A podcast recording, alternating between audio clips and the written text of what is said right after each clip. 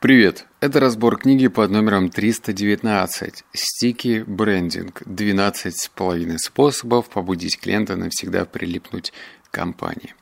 У меня, к сожалению, не получилось выделить 12 с половиной выводов, но вот 5 я с горем пополам наскреб. Давай перед тем, как перейдем уже к основе, к выводам, я побухчу, стоит ли тебе читать эту книгу. Кажется, что на просторах э, доступной литературы по маркетингу книг, более достойных твоего внимания, там хватит. Ну, то есть, знаешь, в топ-10 или даже в топ-30 книг по маркетингу я точно эту книгу не запихну, как бы я ни старался. Так что ты в целом можешь пройти эту книгу стороной. У нее есть интересные предпосылки. Более того, я даже считаю, что я знаю, почему некоторые выводы я пропускал, потому что автор определенное внимание уделял такому аспекту, как создание комьюнити. А, ну, то есть вот создание какой-то своей культуры вокруг бренда. А книги на миллионы – это по факту есть создание комьюнити вокруг чего-то интересного. Но в данном случае вокруг книг и желанием стать лучше. То есть я в этом, как говорится, что-то дошарю. Так что вот эти пунктики я пропускал э, мимо ушей, Однако пять выводов, мне понравился пятый особенно, они интересные. Они позволят посмотреть тебе на свой бренд детальнее и покажут тебе твои слабые места. Давай перейдем к выводу номер один. Прилипчивый бренд объединяет в себе цели, видение, обслуживание, страсть, высокое качество и стратегию, которая обеспечивает клиентам замечательное впечатление. Я не знаю, стоит ли это повторять еще раз, но давай дальше. Покупатели идут в компанию не из-за маркетинга. Рекламный ажиотаж быстро спадает. Клиенты ищут прилипчивые бренды и возвращаются к ним снова и снова, потому что они предлагают привлекательные услуги и незабываемые впечатления. На прилипчивый бренд можно смотреть с двух сторон – изнутри и снаружи. Внутренняя сторона – это то, что вы говорите о бренде в самой компании.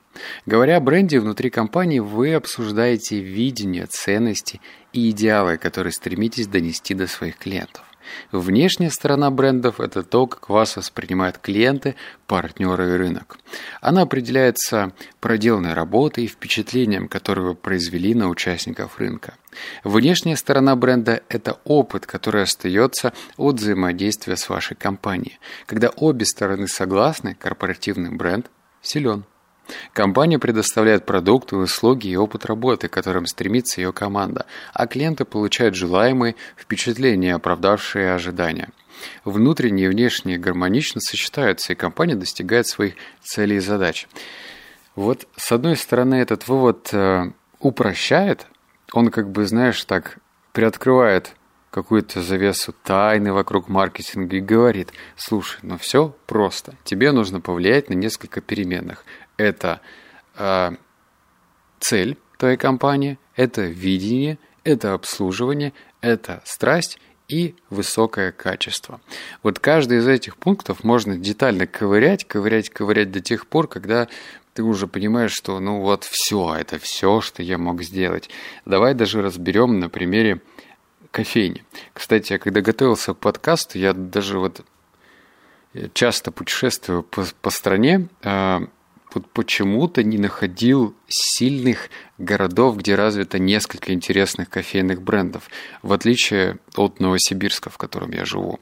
То есть Питер, Москву я не беру, там вариантов действительно очень много, но в других городах, э, там скажем, Сочи. Там представлен сильный бренд только как серф кофе. Все остальное вот прям сильно-сильно отстает. А в Новосибе прям есть интересные конкурирующие с друг с другом компании, которые умеют выделиться, умеют показать свою культуру, умеют показать свою цель, обслуживание, страсть или кальянный даже. Вот там есть такой моментик, когда ты сервис можешь прям продемонстрировать. В отличие от продуктового магазина, где говорят, карта есть, пакет нужен и так далее. То есть в следующий раз, когда пойдешь в кофейню или если ты куришь кальян, обрати внимание, как происходит процесс. Процесс, когда ты пришел, выбрал, что ты хочешь, оплатил, и как тебе выдадут твой, твой товар. Ну, в данном случае, например, кофе. Так что прям пообращай внимание, почему ты в эту кофейню приходишь снова и снова. Вывод номер два. У клиента всегда есть выбор. Огромный выбор. Если варианты неотличимы друг от друга, то они по умолчанию выбирают одно из трех. Либо что-то уже знакомое, либо что подешевле, либо то, что есть в наличии. Сходство, цена и доступность – неэффективные способы отличаться от других брендов. Прилипчивые бренды поднимаются над остальными и завязывают отношения с клиентами благодаря собственному уникальному взгляду на отрасль. Они не похожи на других. Энергия и кайф делают их гораздо привлекательнее. Они привязывают к себе, потому что выделяются. У меня был интересный опыт. Я гулял по Ростову. А за счет того, что я, когда приезжаю в город, очень много гуляю, мне нужно делать паузы. И паузы как раз-таки у меня заканчиваются, где в кофейнях, ну и сейчас еще там в чайные люблю заглядывать. И тут я гуляю, вижу не кофейню или чайную в привычном для меня смысле, а какаошную. То есть это заведение, которое специализируется только на какао. Зайдя в заведение, ну, я, конечно же, сначала растерялся, потому что мне вообще ничего не понятно, чем отличается одно какао от другого, почему тут это, значит, какое-то с Бразилии, это там с Аргентины, это с какой-то Ямайки и так далее. Ну, в общем, у меня такой завязался небольшой разговор, и мне тогда просто объяснили, что мы хотели открыть кофейню, но их настолько много, что мы выбрали путь чтобы выделиться. Я не уверен, что они до конца, э, ну, как бы решили свою задачку, потому что людей было не так много, да и, в принципе, какао стоит дороже, хорошее какао имеется в виду, дороже, чем какой-нибудь стандартный кофе. Я не знаю, сколько у тебя в городе стоит, но у нас по-разному. Там на соевом молоке это капучино от 190 до 290. В Москве кофемании там 490, ну или в аэропорту 490. Ну, короче, ценник э, в таких крупных э, брендах, конечно, не маленький, но а так в среднем, вот так если смотреть, то какао стоит дороже. Вот. А, но при этом Разве что за выбором продуктом ничего особенного не было в заведении. Были какие-то атрибуты из разряда маски из Амазонки, чего-то еще, ну потому что это вообще очень древний напиток, я имею в виду какао, и за ним серьезная культура. Но они не смогли передать это в самом заведении, как и в меню. То есть нужно прорабатывать каждый концепт. Даже меню. Человек, который не понимает, что это такое, он не хочет вникать. Ну, если ему прям скучно, то будет. Но а так, если он зашел просто скоротать время и выпить чего-нибудь горяченького, то он не будет прям сидеть и разбираться, что они из себя представляют. Повод номер три. А, я почему-то написал, что это практика, так что прям повнимательнее. Привлекать внимание – Прилипчивые бренды – это визуальные бренды. Они привлекают внимание, понимая, что клиенты встречают их по одежде. Зрение – основной канал при оценке брендов и принятии решения о покупке. Создайте сильный визуальный образ бренда, который привлечет внимание клиентов и даст им понять, что ваш бизнес уникален.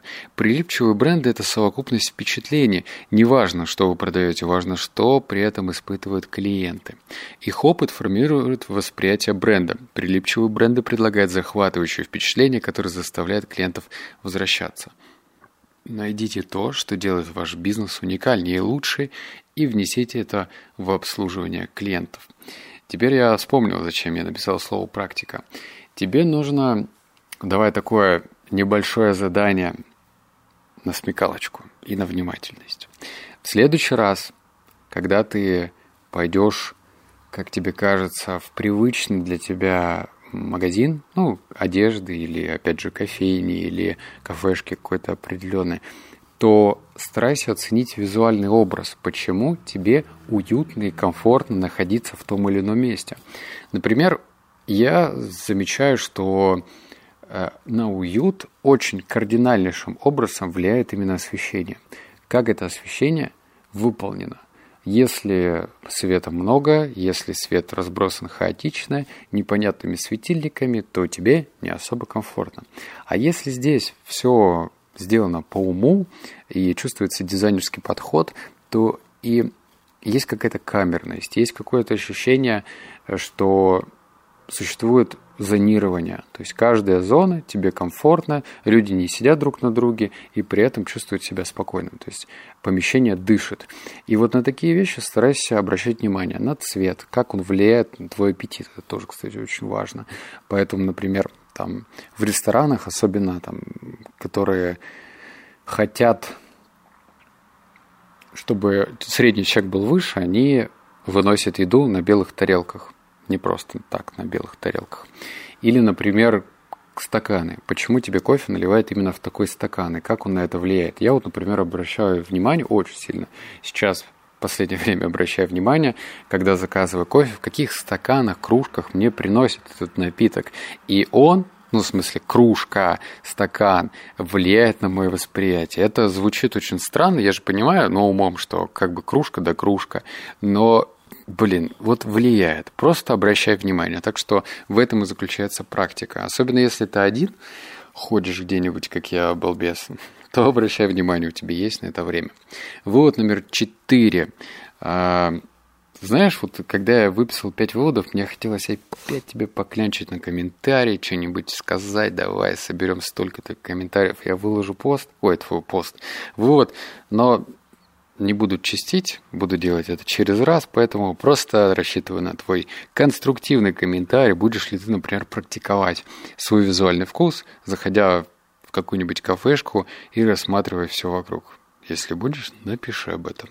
Вот номер четыре. Инновации разрушают простоту и ясность. Вы хотите не только передать суть бизнеса, но и показать его уникальность. Но как это объяснить без долгих речей или эссе? Способность рассказать о компании в двух словах отличает прилипчивый бренд от обычного бизнеса. Она помогает им выигрывать. Сочетание инноваций с простотой и ясностью выделяет компанию. Простое объяснение сделает очевидным для всех, чем занимается ваш бизнес, и это вселяет уверенность в ваш бренд.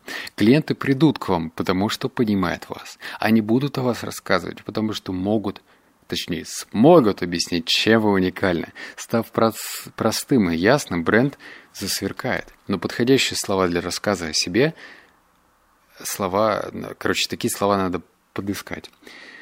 Закосячил, блин, концовочку. Что это значит? Вот у меня был такой грешок странный. Я когда ну, только вливался в предпринимательскую тусовку, там же как принято. Ты знакомишься и говоришь, чем ты занимаешься? Знаешь, вот такое визиточное э, описание, когда ты должен коротко, ну, при этом ясно объяснить, что ты, собственно, делаешь, на чем деньги зарабатываешь. И раньше мне казалось, что нужно как-то вот прям, прям уникально обозначить, чем я занимаюсь. Но оказывается, как пишет автор, и как я уже обращаю внимание на в других книгах, все нужно упрощать. Почему? Потому что мы, скромные особы, в основном заинтересованы собой. Это говорят и множество психологов, когда, например, а, рассказывает или обнаруживает интересный факт. Вот, скажем, давай даже проведем небольшое исследование. Ты встретился со своим приятелем или с другом, давно не виделись. И вот он начинает болтать. В момент, когда он болтает, какая-то часть твоего сознания находится вообще не с ним. Она размышляет насчет того, что сказать в ответ.